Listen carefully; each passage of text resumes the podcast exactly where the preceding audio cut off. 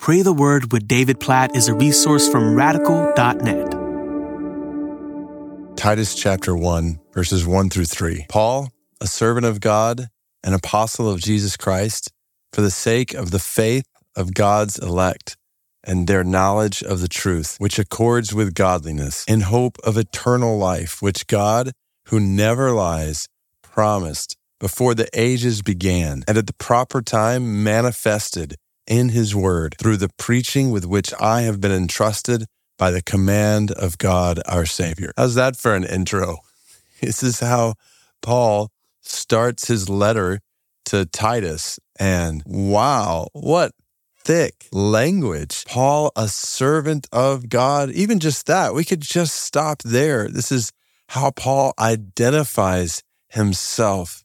Like, this is who I am. I live to do whatever God wants me to do. Just think about that perspective on your identity today, on your every activity today, just to say from the beginning of the day and all throughout, God, I live to do whatever you call me to do.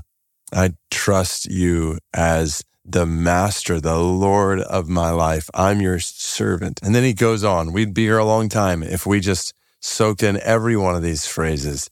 But there's one other phrase that I really do want us to soak in. It's in verse 2 when he talks about the hope of eternal life, which God, who never lies, has promised before the ages began.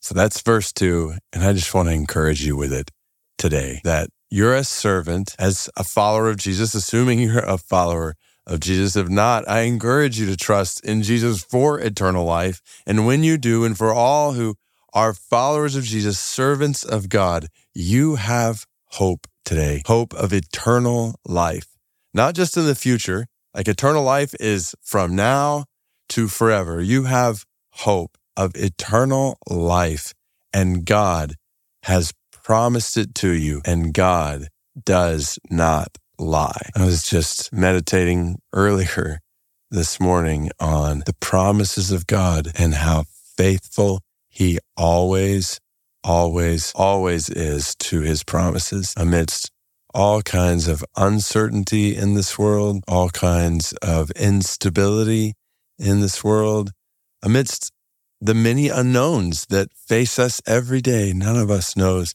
what today holds, but we know beyond the shadow of a doubt that God will be true, faithful to all of his promises.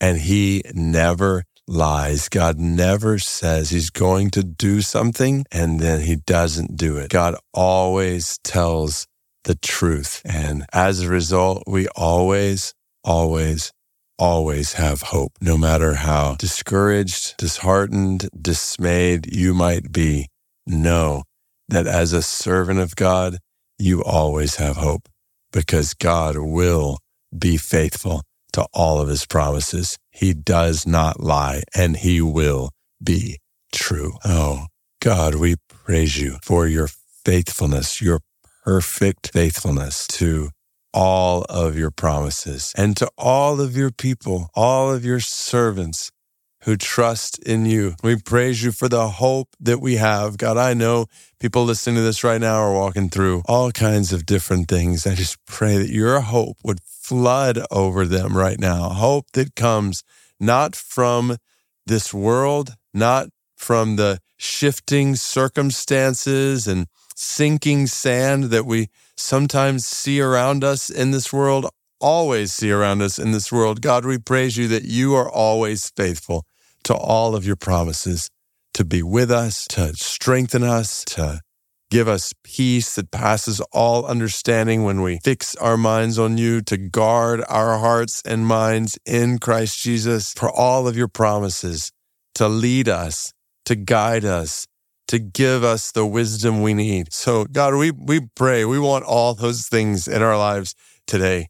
We want your peace and your strength and your joy and your leadership and your guidance and your wisdom. And we praise you that you do not lie, that you will be faithful to all those promises today. And as a result, we praise you for the hope we have of eternal life.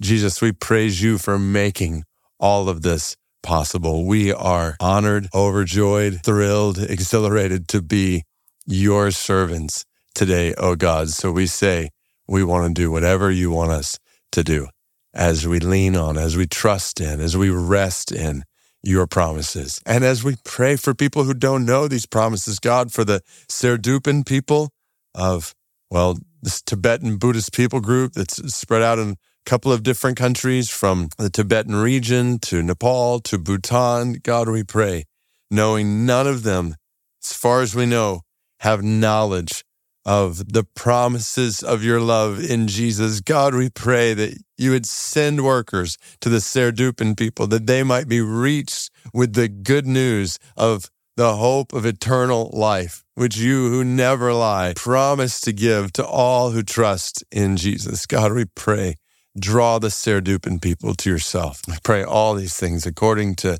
your word, according to your promises in Titus chapter 1, verses 1 through 3. In Jesus' name, as your servants, we pray. Amen.